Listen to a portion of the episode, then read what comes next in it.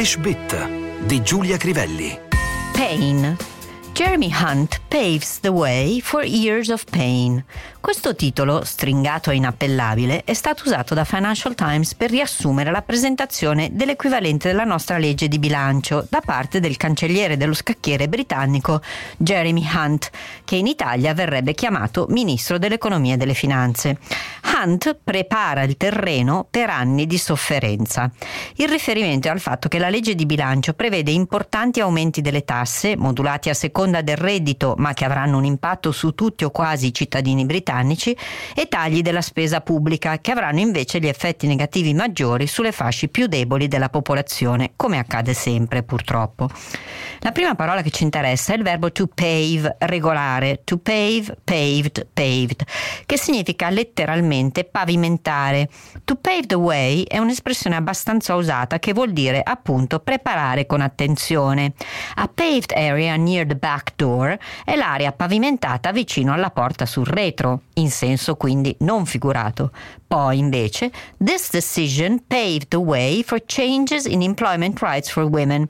La decisione fu il primo passo per l'introduzione di cambiamenti dei diritti delle donne sui luoghi di lavoro. The decision of the Supreme Court to scrap abortion rights on a federal level paved the way for similar decision in single American states. La decisione della Corte Suprema americana di cancellare la legge che permetteva l'aborto a livello federale ha aperto la strada per simili decisioni da parte di singoli stati americani. Pavement è il pavimento di casa oppure anche inteso come manto stradale. Two cars skidded on the icy pavement. Le due macchine slittarono sulla strada ghiacciata. Anche paving, gerundio del verbo to pave, può essere usato come sostantivo per indicare un tipo di pavimento. We decided to use wood paving. Abbiamo deciso di usare un tipo di pavimento in legno. Tornando al titolo di Financial Times, notiamo la parola pain, che significa dolore, sofferenza, ma anche malattia. She was clearly in a lot of pain. Stava chiaramente soffrendo molto, diremmo in italiano. He fell and felt a sharp pain in the knee. Cadde e sentì una fitta al ginocchio. Patients suffering from acute back pain need more time and attention. I pazienti che hanno un forte mal di schiena hanno bisogno che si dedichi loro più tempo e attenzione.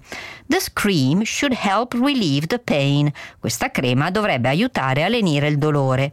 Tra gli idiom ricordiamo no pain, no gain. Letteralmente senza soffrire non si può raggiungere alcun risultato. A pain in the neck, letteralmente un dolore al collo o più volgarmente a pain in the but nel lato B, si usa per indicare una persona o una situazione insopportabili. Painful significa doloroso, come altri aggettivi lunghi, ad esempio beautiful, va usato con more and most, non con i suffissi er e st. This was even more painful than the other breakup. Questa rottura fu addirittura più dolorosa della precedente.